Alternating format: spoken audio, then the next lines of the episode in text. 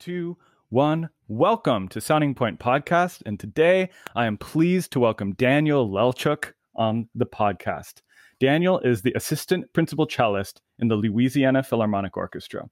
He is concertized throughout the world, including as visiting cellist with the Qatar Philharmonic and principal cellist of the Castleton Festival Orchestra in their production of La Boheme at the Muscat Royal Opera House in Oman.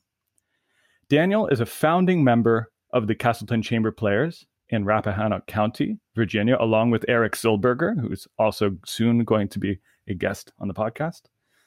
In addition to his activities as a cellist, Daniel hosts Talking Beats podcast, where he interviews high profile guests on fields ranging from international foreign policy to Shakespeare to food. Deeply involved in the food world, he has also in- interviewed many famous chefs for TV and radio. Today, I've asked Daniel here because he wrote a widely seen and shared article in Quillette, which in turn responds to a recent Vox piece entitled How Beethoven's Fifth Symphony Put Classism in Classical Music. So, Daniel, thank you so much for joining me today. Nice to be here. Um, it's funny because we um, went to Castleton festival together back in 2012. We didn't really um, run into each other that much there at the festival, but I'm I'm looking forward to uh, sharing some of our experiences uh, working with Lorin Maazel and and just sort of the uh, amazing influence he had. But but first, we have uh, some other things to get to. um, so this piece by Vox, it's um, it's the authors are Nate Sloan and Charlie Harding they released this article as kind of a companion to some of these podcasts that they did, um, speaking about Beethoven's Fifth Symphony and kind of approaching cultural issues around the piece. And I think it was, well, we're going to get into it. I don't want to give too much away right now. But as you can tell from the title, I think they use this very contemporary device of politicizing something about which politics has not traditionally um, had very much to say. Um, and I think it was troubling to a lot of uh, musicians and music lovers and artists in in various ways um, for some of the conflations they made, and um, you know, and I, I want to be fair to them and and uh, present what they said and see if they have anything uh, reasonable to say, but uh, I think we've both uh, kind of struggled with this, uh, the ideas presented in this article, to put it lightly. Um, well, I haven't struggled at all. Let, let, let to be honest, I, I, I, haven't struggled at all. It, it's actually extremely clear. The, the, I, I mean, there's there's no when when you think about the perversion of the idea of a Beethoven symphony, and you think about manufacturing artificial political narratives to go along with it. There's nothing to be confused about. In a sense, I'm only confused about what took them so long. yes, okay, that is a, a, much better way of saying it, and uh, I agree fully. Um, I put out a poll on my various social media uh, before this interview with the goal of, um, you know, in in fair. Uh, in a spirit of dialogue, seeing, well, is there anyone out there in my circle who does feel that Beethoven's Fifth Symphony reeks of classism or elitism or makes them feel unwelcome? And I don't think any of them even got any likes. I don't think any of them got any responses whatsoever. So uh, it was crickets on that end. Uh, okay, so so the thing is, all you have to do is read the comments on the Vox article, and all you have to do is read the comments on my article, mm-hmm. uh, all over uh, hundreds, if not thousands, of comments on the Quillette site, also on Twitter, on Facebook. It's been shared many times. The whole point is, I think people are just wondering why there's yet another piece of beauty, of aesthetic beauty, that they're being told they're not allowed to like. Now, it's very interesting that they began this crusade using Beethoven as the focal point. Beethoven, just to give a little background, so we know Beethoven was in a very regressive time. He was actually quite progressive. Uh, he was uh, quite democratic. He had certain ideals that he adhered to. The famous case of originally dedicating the Third Symphony, mm-hmm. Eroica, to Napoleon, and when he was informed by his secretary, this is written down. We have written record that, in fact, Napoleon was not an anti-monarchical figure, but had just declared himself emperor. Beethoven tears up mm-hmm. the dedication page. Beethoven was also deaf uh, quite deaf by the time he wrote the Fifth Symphony. Uh, he was a, a disabled, uh, living in squalor, according to many accounts, an extremely difficult existence. Uh, it was turned into a perversion uh, yes. by the writers at the pop music staff at Vox. Mm-hmm. Uh, and I think a lot of people were writing online wait a minute, I've liked this piece my whole life. You're, you're telling me I, I, can't like it anymore? It's a symphony. Now, again, to go back to, to where they started was with Beethoven. So remember, this isn't an opera. There are no words. There is no uh, supremacist Teutonic undertone that you can find in a Wagner opera and, and have something really interesting to talk about.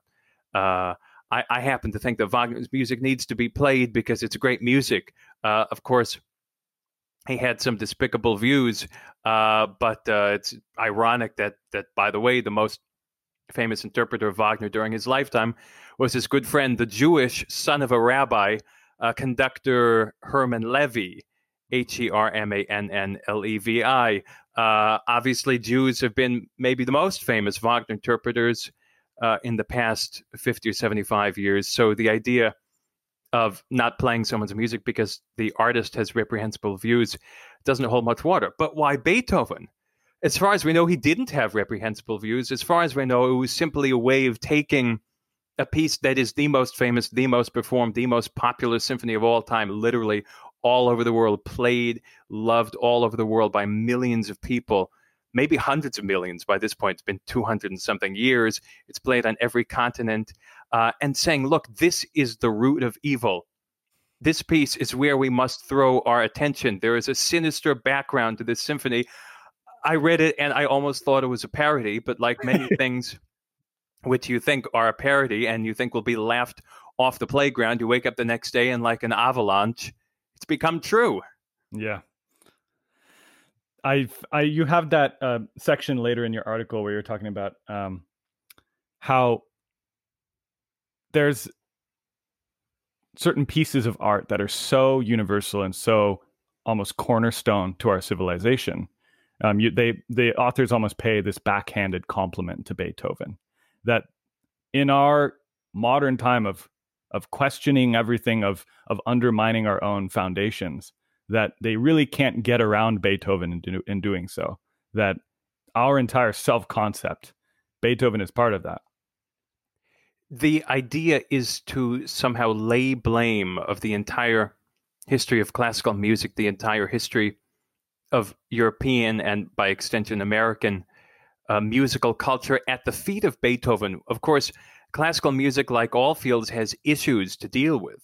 Uh, but but the the last thing that seems to be an issue that needs dealing with is the creation of a symphony by Beethoven. I'll, I'll cite a couple examples for for instance, comments that I got. I got many emails to my personal email, but there were also, as I mentioned, hundreds, if not thousands, of comments on Twitter and the Quillette page. Someone wrote saying, I'm from a very small town in Chile. And I grew up with Beethoven's Fifth as the piece. It gave me life. It made me love classical music. It was the only thing that kept me grounded. So, are these people from Vox saying to this person from a small town in Chile uh, that the piece that defined his childhood, that gave his childhood meaning, that brought life and love into his existence is invalid, uh, it's laughable. Uh, there was also the comment on one of the many Facebook shares by a gentleman who knew a famous conductor uh, in China who was executed, who had committed one of a number of crimes. Uh, one of them was listening to the music of Beethoven, mm. uh, the bourgeois uh, Western music of Beethoven, uh, and and he said that it made his life worth living, and he was humming tunes from the Missa Solemnis on the way to his execution. Uh, the Afghan Women's Orchestra programming Beethoven 9 and uh, Afghani traditional music on a concert tour they took through Europe. So you see all of these cases in diverse places around the world where the authors who form part of the pop music staff at Vox try to invalidate people's experiences with a Beethoven symphony, and they use a rather Trumpian method, by the way, of saying, "quote many people, many Right. people are Yes. saying." I Uh, um What did you think of that? Did you know? Did you notice that it's a sort of very vague many people? Uh, I, I wanted to ask who are these many people because the Yes. thousands and hundreds of people commenting to me, as the public can see, are the many people who actually have names who have found their lives to be immeasurably enriched. by this music. Absolutely.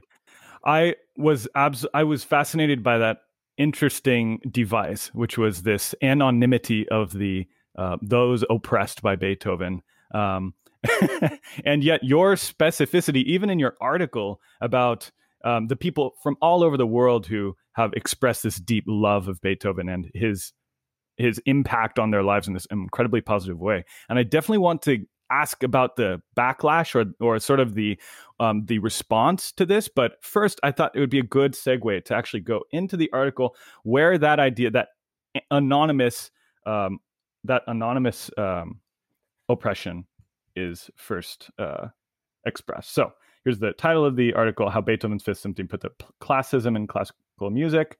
Um, Beethoven's Fifth Symphony. I'm not going to read the whole thing.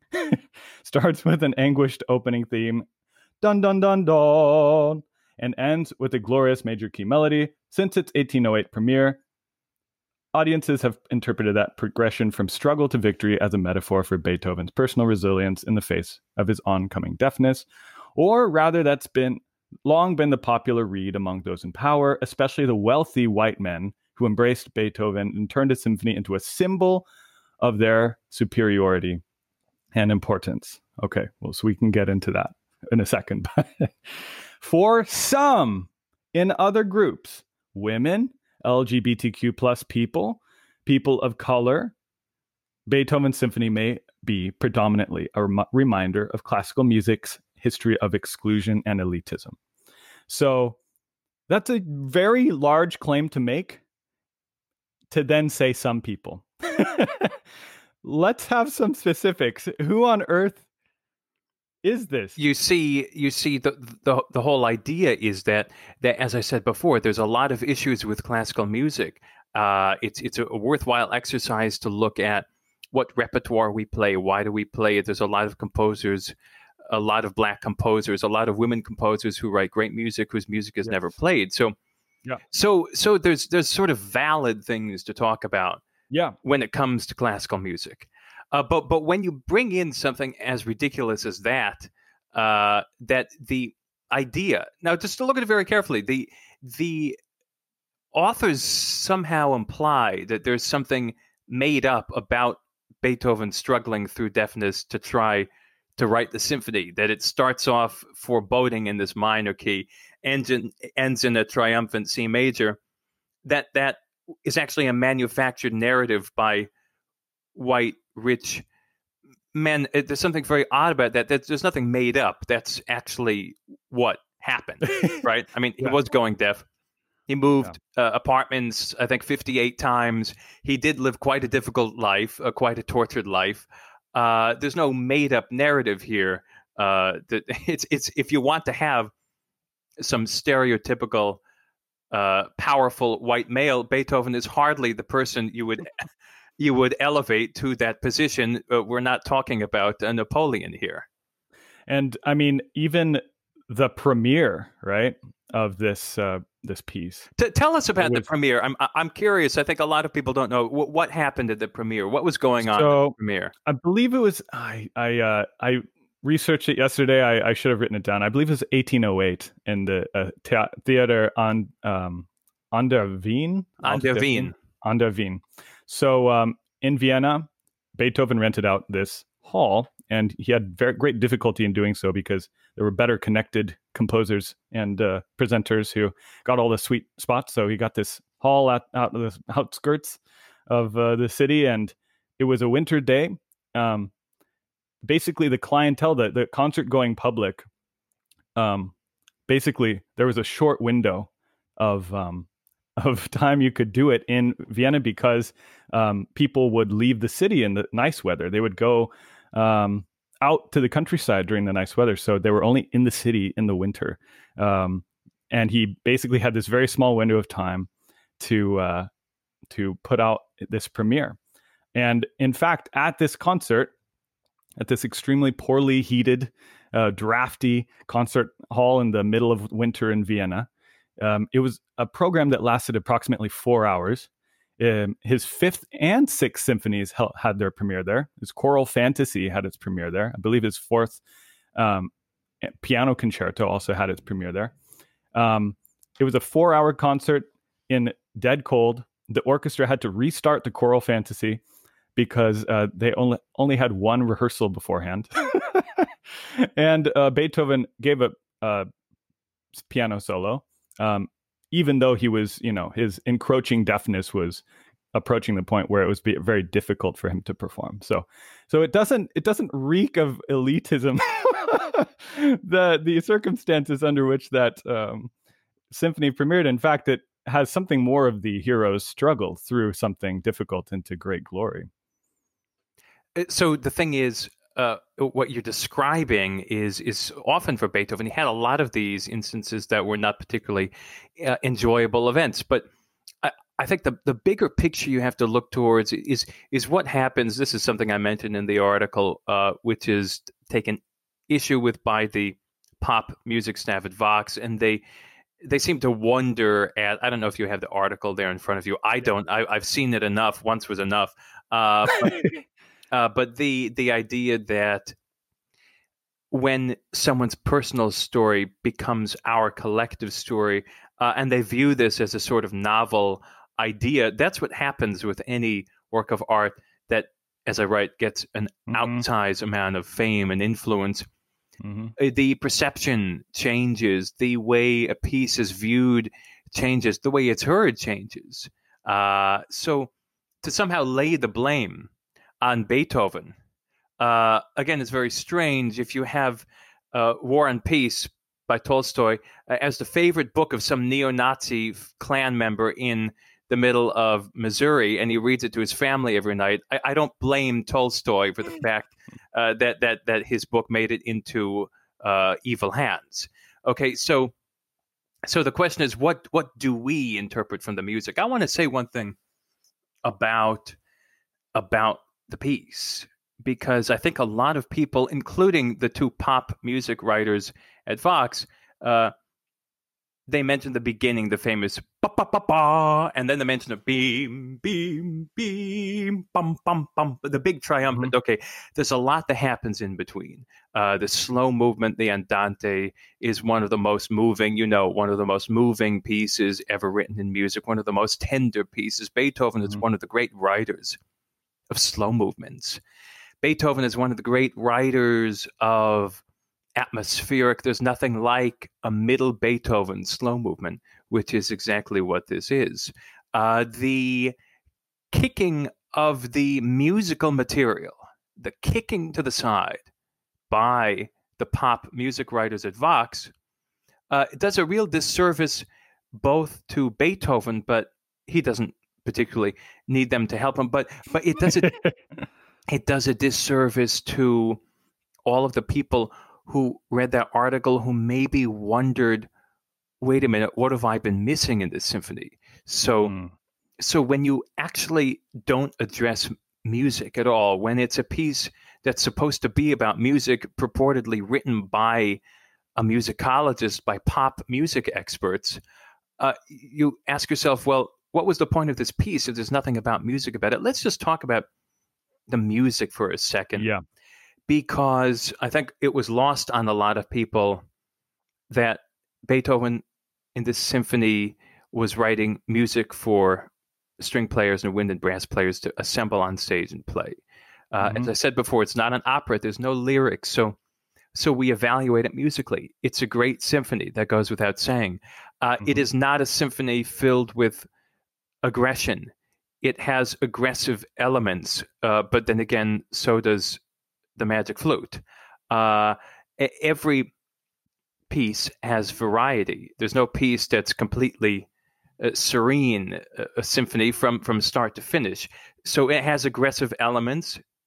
It has non-aggressive elements. It has Beautiful lyrical elements. lyrical and beauty and everything in between. So all that the pop music staff at Vox was doing uh, by highlighting simply the beginning uh, was trying to box in the symphony to the opening few bars of music, which is yeah what everybody in the world can sing. But there's a lot of other elements to the symphony that were just totally kicked aside. It makes you ask yourself how much do people like the pop music staff at Vox who wrote the article actually care about music. Uh, it seems very little based on skimming the article, having to read it. I'm afraid I had to actually read it. Uh, I couldn't just. I'm skim it. sorry. I'm sorry. I'm sorry too, uh, and, and having to listen to some of the podcasts. I, I'm telling you, I was contacted by so many people who are, and again, this is not a, a political issue. This is not a left right issue. This is not if you're right of center, you love or hate Beethoven. If you're left of center, you exactly. this is so not a political thing. But again, Yeah.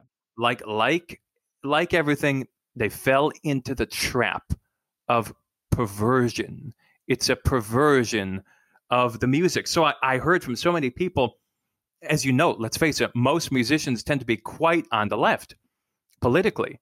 Uh, some on the right and some in the middle and some are what we call apolitical. So I heard from so many people from across the spectrum, but mainly people very extreme left to center, Yep. saying, what were they thinking going after a Beethoven symphony? It's like there was mm-hmm. a befuddlement in the air that was just hard to believe. And again, I, I just want people to really understand what is the best way to disprove this article in Vox by the pop music staff? The best way is to put on the damn symphony and listen to it. Exactly. right? Mhm. Exactly. I think also that it's such a, a uniquely horrible example to use uh, to prove the point they're trying to prove because the music of as you were saying, the concern of a symphony is musical. It is a a statement of musical thought. Unlike an opera, which has stage elements, text elements, a symphony is entirely musical. And a symphony lives and dies on the strength of its musical material. The idea that that symphony is famous because of some gatekeepers and of you know these elitist gatekeepers decided it is and not because it's legitimately unforgettable music and has been no has been recognized as such um, since its beginning it, it, indicates that they're not um, evaluating it from a musical point of view. They're evaluating it from this critical theory point of view, um, which um, I think it goes to a couple interesting issues in classical music in general. Which, as you and I know, you know, you're you know you're currently playing in an orchestra. I've played in orchestras my whole life. Um, symphonies program Beethoven every single season. And, you know, we're all better for it. It's incredible music. But why? To please the elite? No, those are the concerts that get the most people coming.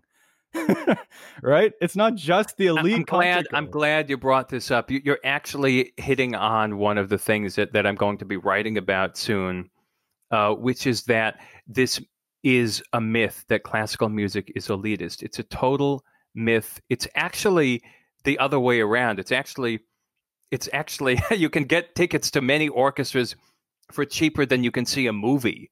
By the way, if people still remember what movie theaters are, they used to, they used to exist, and you used to buy tickets and go sit in a big room and watch a film with a lot of other people. I guarantee you, by the time you buy a Coke and a pack of Twizzlers, You could have seen Beethoven five, two or three times in cheap seats at many symphonies in this country. I guarantee it.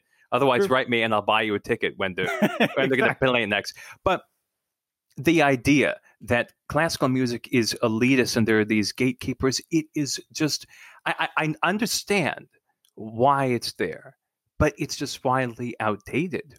We have to look at where we are in 2020. Let's just say we're in February or the beginning of March 2020, pre pandemic. We don't need to talk about COVID right now. That's a whole different conversation. This is a very different experience than what these pop music writers at Vox are describing.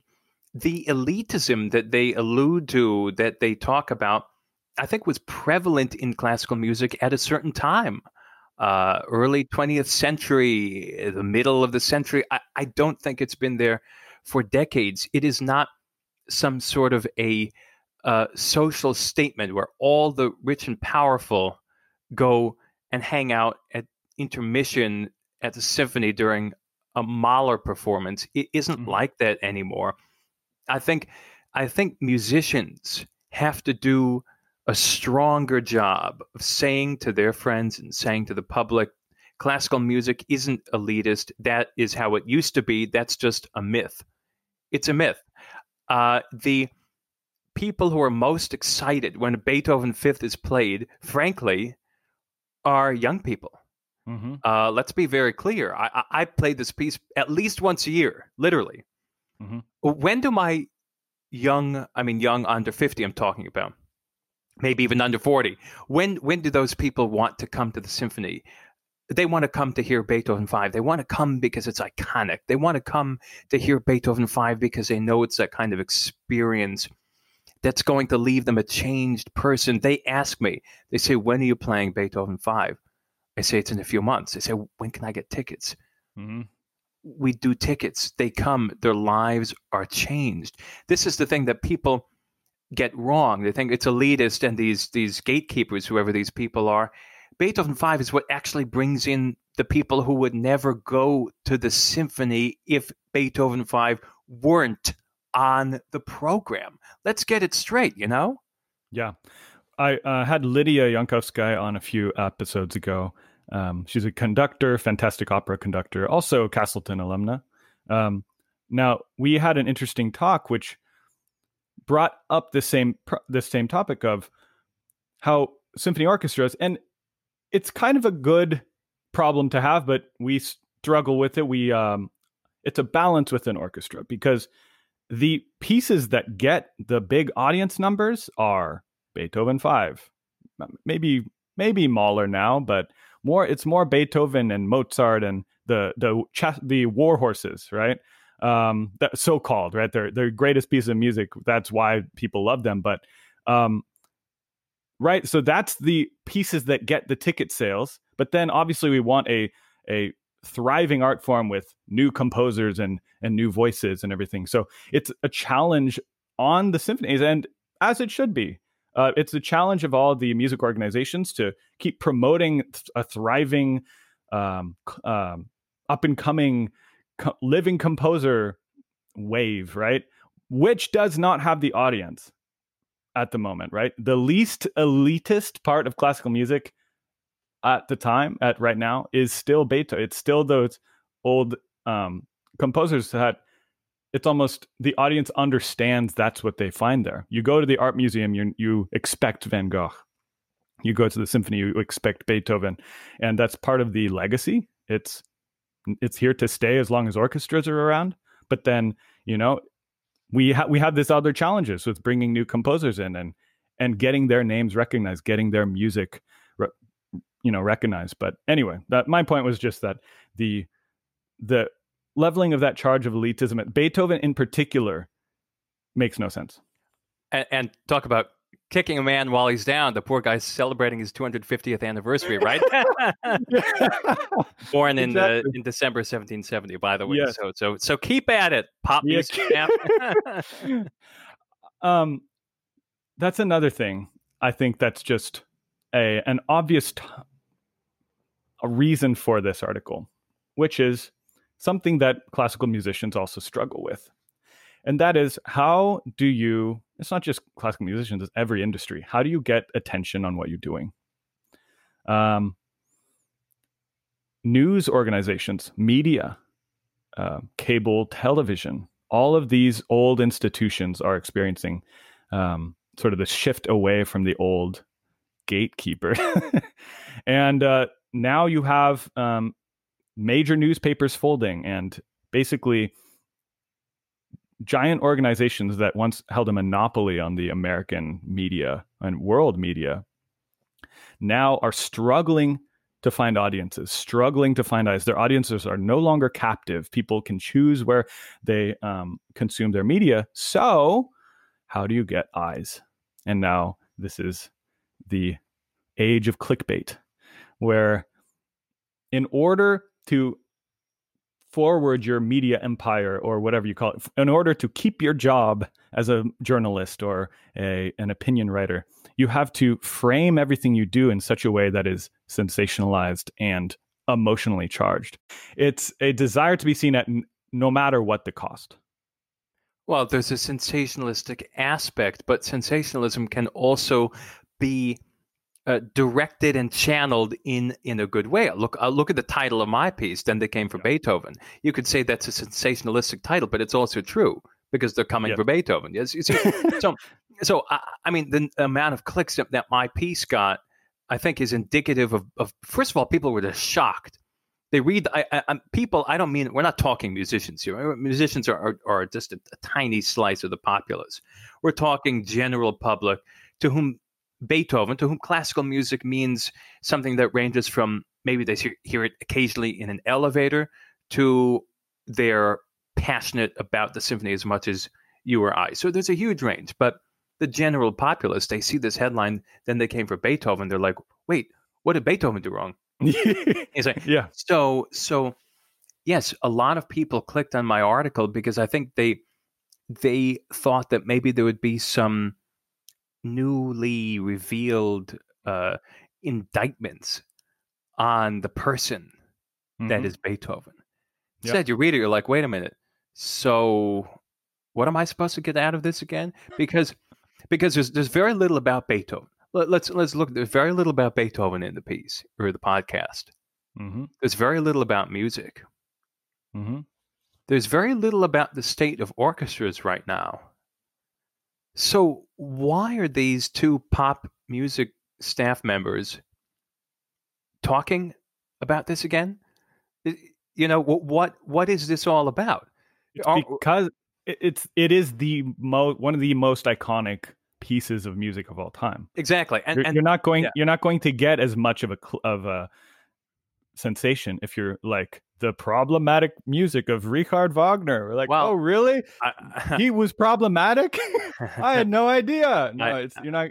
You know, you'll see. I, I think there's there's going to be an interesting interesting discussion about Wagner soon, and and that's a discussion I'm really looking looking forward yeah. to sinking my teeth into because have, it, you, are, have you gotten Wagnerism? Alex Alex Ross's book. I, am I'm familiar with the book. Uh, we're going to be talking soon, Alex Ross and myself. But but but beyond that, there's a long history of that. That's that's the latest in, in a line of, of many many pieces addressing Wagner, addressing Wagner's music uh, in the context of when it was written, in the context of now. Uh, the the common refrain to link Wagner to Hitler is is dumb. It's it's just dumb. It, I, you, cannot blame Wagner because in the next century, uh, a horrible evil man happened to like his music. As far as we know, by the way, there's no there's no written record uh, of, of Hitler actually writing about Wagner. So the links are even tenuous. We know he liked the music. The Nazis loved Beethoven five too. Uh, they they love Beethoven nine too. Uh, you know, there's, there's the famous uh, recordings. So did the Allies. So did, so did the Allies. Exactly, but but that doesn't matter. No one cares about that. Uh, I mean, the famous wartime recordings of of Furtwängler conducting the Beethoven Fifth.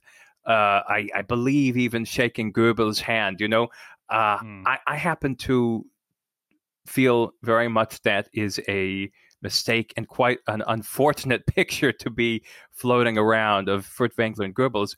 On the other hand, what real music lover doesn't take Furtwängler highly seriously? What real music lover would say, here is a list of the recordings I love, and there would be no recordings by. I'm going to name a few conductors now, so people who are listening, you, get, get, get out the notepad, okay? oh yeah, Karl Böhm, Herbert von Karajan, Wilhelm Furtwängler. I'm going to keep going. Those are the three most famous. Clem- Clemens Krauss. That's Clemens with a C and Krauss with a K. Hans Knappertsbusch. K N A P P E R T S B U S C H. H A N S, the first name, by the way. The list goes on and on and on of yep. conductors, also soloists. Many, many fewer soloists. It's interesting. Many of the soloists at that time were uh, were were not uh, German. German never Germany Austria mm-hmm. never produced the caliber of soloists that that came from Russia. Uh, but uh, a lot of the conductors. Had, I mean, um, I, I, suppose Elisabeth uh, Schwarzkopf. Well, if maybe? you're talking singers, if you're talking yeah. singers, sure. But we're talking instrumental soloists, then no. And so, how could you possibly think that you really have a good understanding of musical history if you refuse to listen to conductors or, who or, had bad associations? Richard Strauss, same thing. Not to mention Strauss. So, so this whole idea is is artifice. It's artifice, and it's yes. It um, Alex Ross brings it up in the book Wagnerism. That's really cool. You're talking to him. I'd love. That's a dream of mine to talk to him.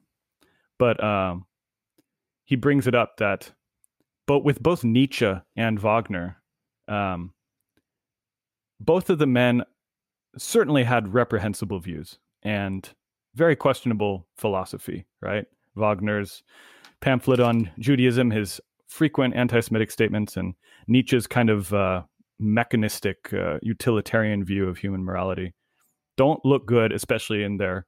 Uh, in their uh, sorry phone adoption by later the Nazi regime, but it is odd looking at that um, history because you see them now through the prism of what happened after them. Well, well, that's that, that's one way of looking at it, but another simpler way for me is to say is to say, okay, I can read their views. I, I, can. I don't. I'm not qualified to comment on Nietzsche. I I, I know enough about Wagner to okay. We we read right. Jewry in music, uh, the famous essay, uh, but then we ask ourselves, well, how come one of his best friends, Hermann Levi, the son of a rabbi, was the most famous Wagner interpreter in his lifetime? And, and he wrote in a letter, Levi did, to his rabbi father I'm so lucky to know such a magical man as Wagner. You see, so so we tend to superimpose. Right. We in the modern world, we're very good at superimposing.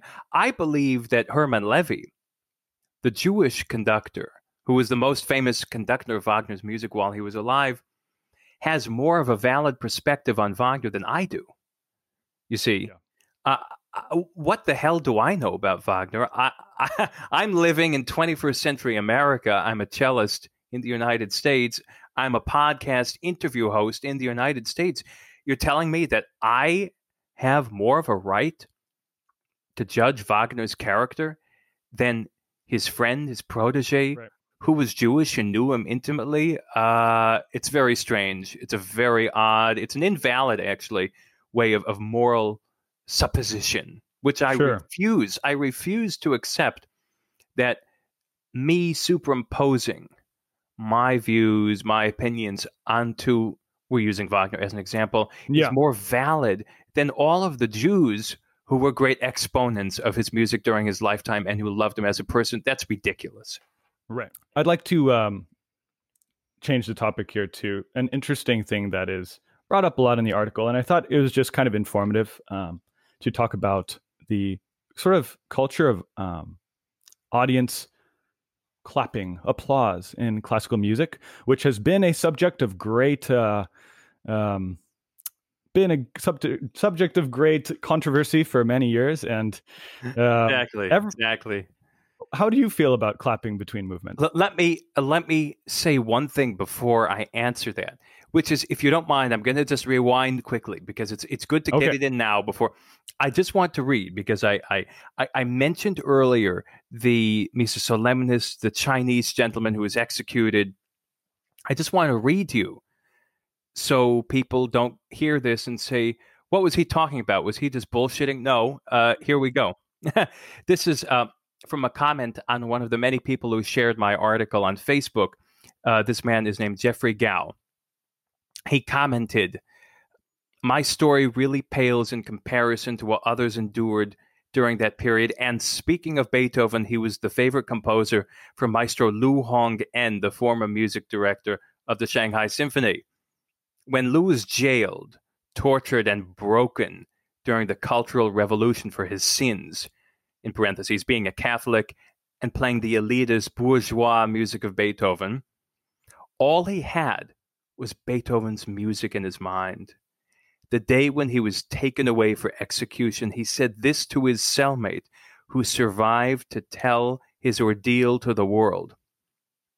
When this is all over, please travel to Vienna and lay a bouquet of flowers at Beethoven's grave and tell the maestro that his disciple in China was humming the Missa Solemnis when he was facing his murderer's rifle. If this does not exemplify Beethoven's music being inclusive and universal, I don't know what does. And I, I would just say to that moving quote, uh, Amen. Amen. Yeah. Now back to clapping. Back to clapping. I, So- I so so so clapping. So there's a lot of history here. We don't need to go through the whole history, but I will say that that in the same way that there are traditions associated with going to the symphony, like you're not supposed to cap, excuse me, you're not supposed to clap between movements, nor you're not supposed to cap either. They tell you to take those off before you go into. uh, you're not supposed to talk or clap when you like something at a movie either.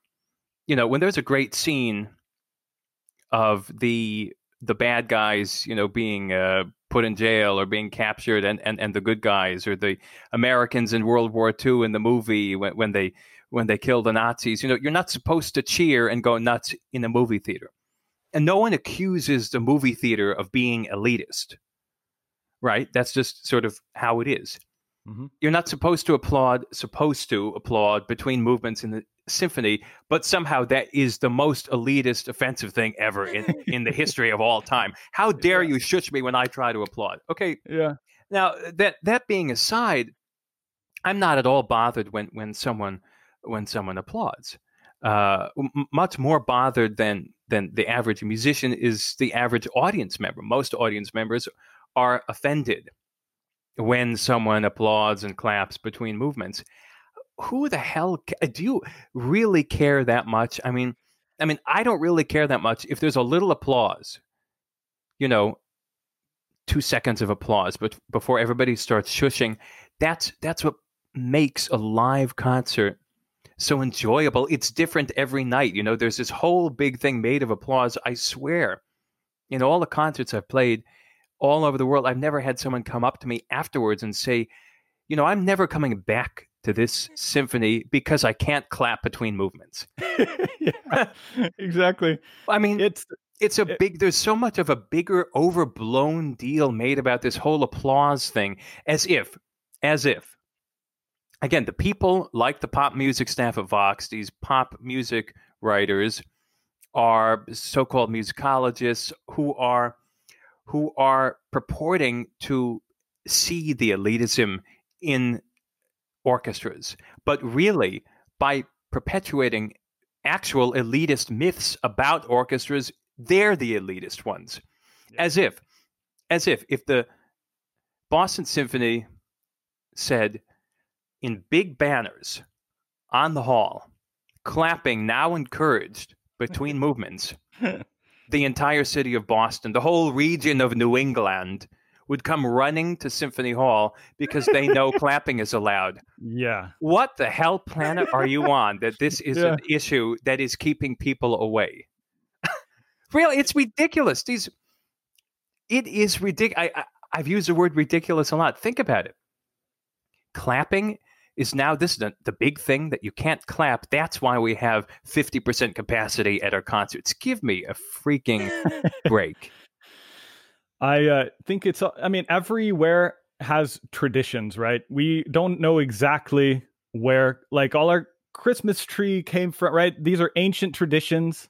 There are explanations for all of them, but really old traditions, they arise due to a variety of factors. And then we can like them or not, you know, but I think judging the tradition as arising organically over the course of centuries and and just uh, deciding it to lead us and as you're saying like that it would make a demonstrable difference to the experience of classical music is is pretty silly or or, uh, or uh, let me and just to put a finer point on it or, or or a demonstrable difference to the people and the quantity of people who are trying to go to yeah. classical music concerts. I can think of many other reasons why people don't go than we can't clap between movements. Yes. By the way, by the way, so there, there, was there was um, there was a, a, comment in, in the article about dress. I, I I don't know the last time that these pop music writers were at a classical music concert. There have not been dress codes at the symphony for I don't know how long. I I don't think in my lifetime I'm I'm 31 years old. I, I don't think there's ever been I don't think there's been a dress code at a symphony that I know of. I, I can name you about 500 restaurants that have dress codes. I don't know, I don't know I don't know a single symphony that has a dress code. Maybe maybe on opening night gala, you're the men are asked to wear a tie or something. Okay, right, fine. Right. Uh, I, I'm not aware of this whole you need to dress to the nines thing. No, you don't. Yeah. I see people at orchestras all over the world Germany, Shanghai, United States, where you see plenty of people in, in jeans and a shirt. People write me all the time. Here's another of the of the way they reverse the elitism, so they actually create elitism when it doesn't exist. Talking about clapping. Now, let me just put a finer point on the dress. Yeah. People say to me, if I give, let's say, I give, I give my friend Timmy and Susie. He's a realtor and she's a bank. Okay, Timmy and Susie, they go to the orchestra once every two years. I say, here, Timmy and Susie, here's two tickets to come see Beethoven 5 because that's the only piece they want to say. They say, oh, okay, what's the dress code? What do you have to wear? I tell them, I say, what are you talking about? There's no dress code. Just, just come, come comfortably. You wear anything you want. There's no, one. there's no, there's no mysterious gatekeeper at the door who's going to tell you, oh, you, you can't come in because you're not in a ball gown and you're not in white tie and tails. That's bullshit. That's not how it works. So come however the hell you want. And then they write back and they say, wait, but I want to dress up. That's what makes it an experience. I only go to the symphony once every two years. Is it the, the same way if I go to Per se? Uh, well, there you actually do have to dress up. But but if you go to a nice restaurant that has no dress code, you don't want to wear what you wear every other day. Maybe you want to do something a little nicer to make it an occasion. That's normal. That's not weird. It's the people who actually see it as elitist, who are telling other people it's elitist, are the ones creating this myth.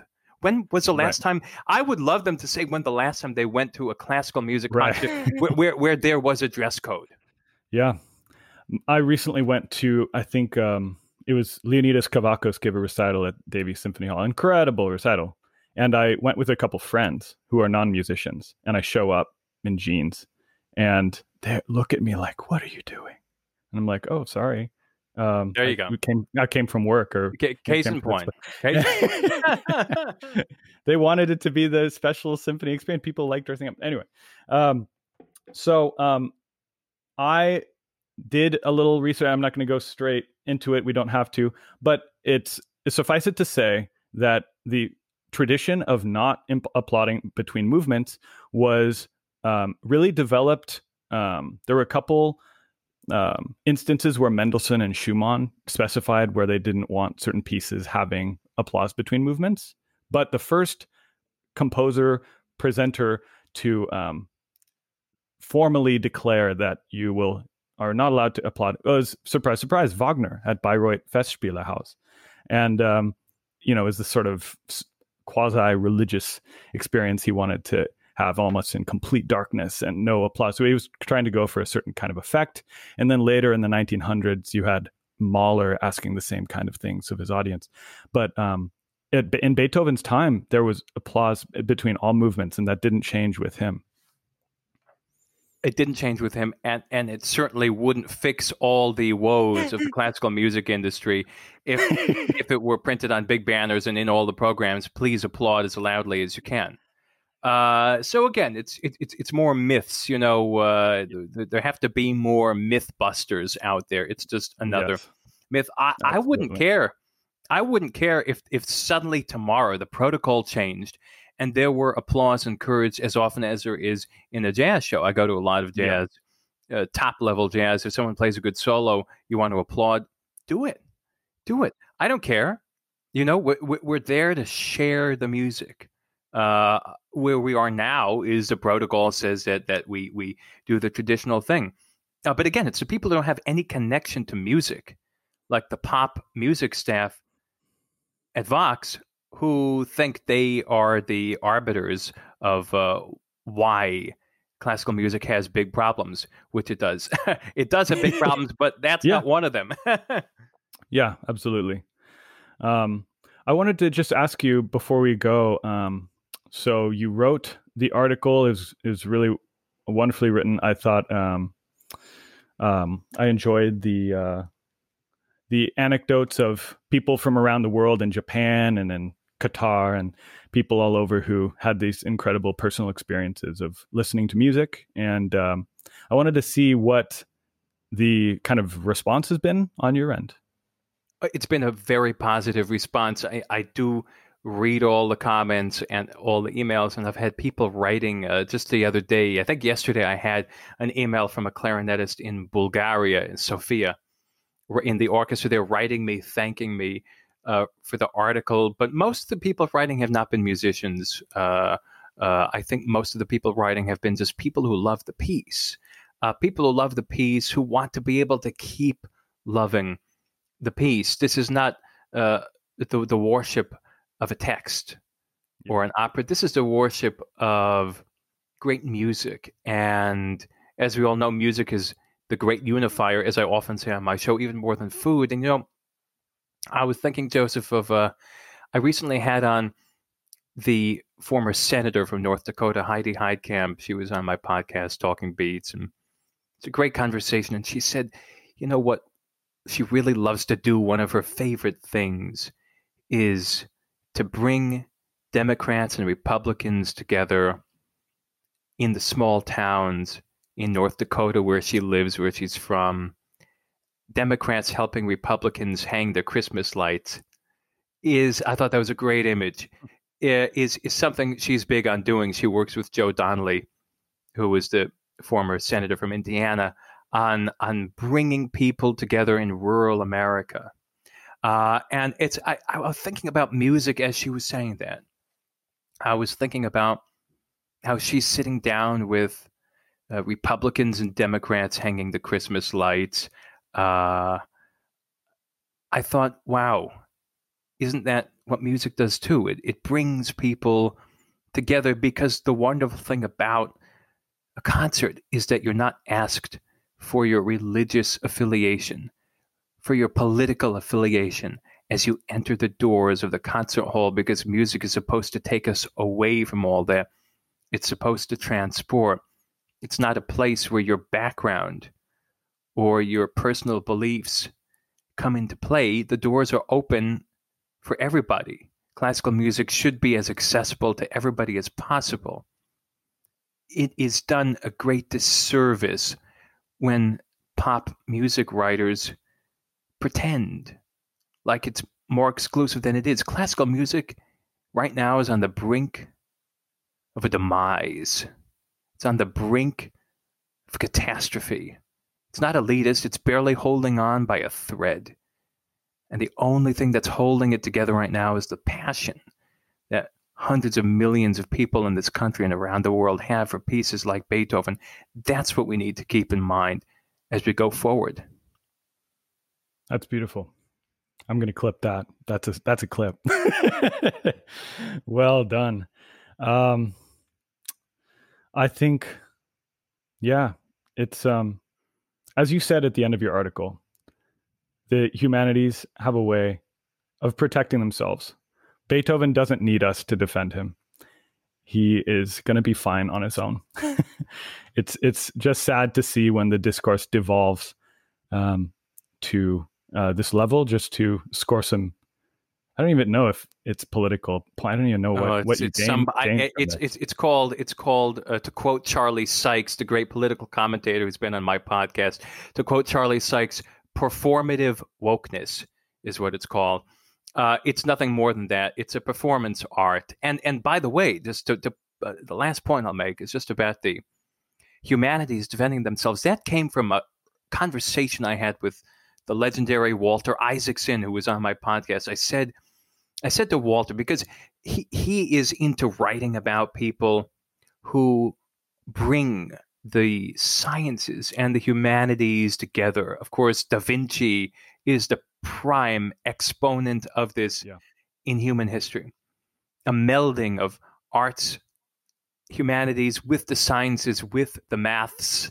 Uh, da Vinci, of course, was an expert in many fields. So I said to Walter, I said, Walter, do the humanities, this is pre virus, remember, do the humanities need staunch, outright loud defenders, you know, banging the drum and, and waving the, the sticks and the flags in the streets? And he said, no. He said, he said, they defend themselves. What are we talking about here? Beauty, music. And I wrote in the article, I said, you know, Walter, I think you were right then. I'm afraid you may be wrong now. Mm. I think that's a good place to end it. Thank you so much, Daniel. It was a pleasure. Thank you. Mine.